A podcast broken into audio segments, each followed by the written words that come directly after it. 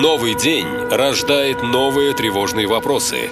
Как выжить? Что делать? Как избежать опасности? Чем это все закончится? Бежать или остаться? Что взять с собой? Как помочь родным? На все эти вопросы тяжело найти настоящие, правдивые ответы. Но мы сумели. Каждый день настоящий полковник предельно откровенно отвечает на ваши самые страшные вопросы. Отвечает полковник. Роман из Грозного спрашивает, товарищ полковник, э, помогите понять, Кадыров жив или нет? Значит, отвечаю. Э, по состоянию на сегодня Рамзан Кадыров жив. Все. Вот это же очень просто на самом деле. Да, в мусульманской культуре э, человек, который представился или который умер, он должен быть похоронен в день своей смерти до заката солнца. Вот. Э, никаких исключений не предусмотрено. Соответственно, Рамзан Кадыров сейчас жив. Вот в каком он состоянии находится, в физическом состоянии, сказать тяжело.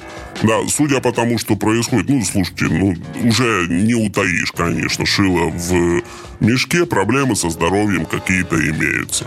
Вот. Э, скорее всего, как э, говорят люди знающие, это почечная недостаточность, Соответственно, нужны вот эти вот все неприятные процедуры, да, вот, э, постоянный гемодиализ нужен. Ну, в принципе, это та же болезнь, которая была в свое время у Юрия Владимировича Андропова, да.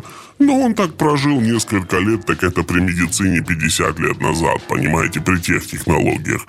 А при этих технологиях с гемодиализом, да, с оборудованием, да, с подходящими врачами можно жить еще очень и очень долго, да. Вот. Но сейчас все сполошились на тему того, а что же произойдет, если вот вдруг. А что произойдет? Ничего не произойдет, понимаете? Вот. Чечня – это клановое государство. Ну, государство, ну, де-факто это ведь государство, понимаете, на территории России. Хотя они и говорят, что они э, часть России, но это так, скорее, дань уважения к партнеру. Но это клановая страна совершенно, понимаете. И там, по-моему, семь главных кланов, и у семьи Кадыровых очень прочные отношения с тремя из этих семи кланов. Как минимум с тремя.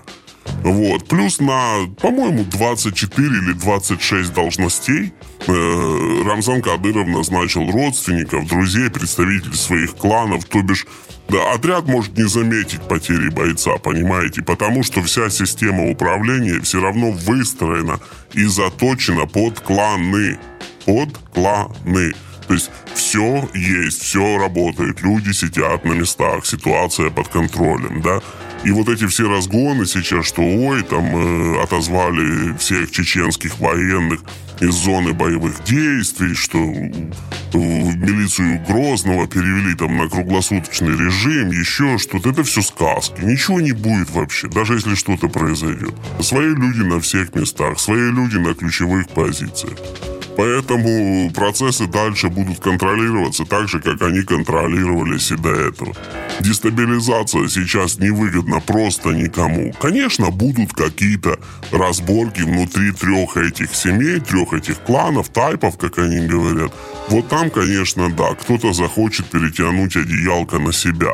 Но э, в любом случае до этого еще нужно дожить, до этого еще нужно дожить. А во-вторых, это все для людей непосвященных э, пройдет совершенно незаметно. Поверьте мне. Это не тот народ, не та традиция, чтобы все вот внутренние разногласия выносить вот так вот широко куда-то в Телеграм, на радио, в интернет, я не знаю. А нет, так там дела не делаются.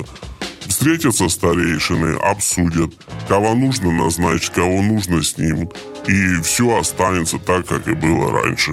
Так что, Роман, сидите ровно. Есть вопросы? Задайте их тому, кто знает ответы. Форма для обращений на сайте нашалента.ком, а также в телеграм-боте канала «Наша лента». Спрашивайте, он ответит.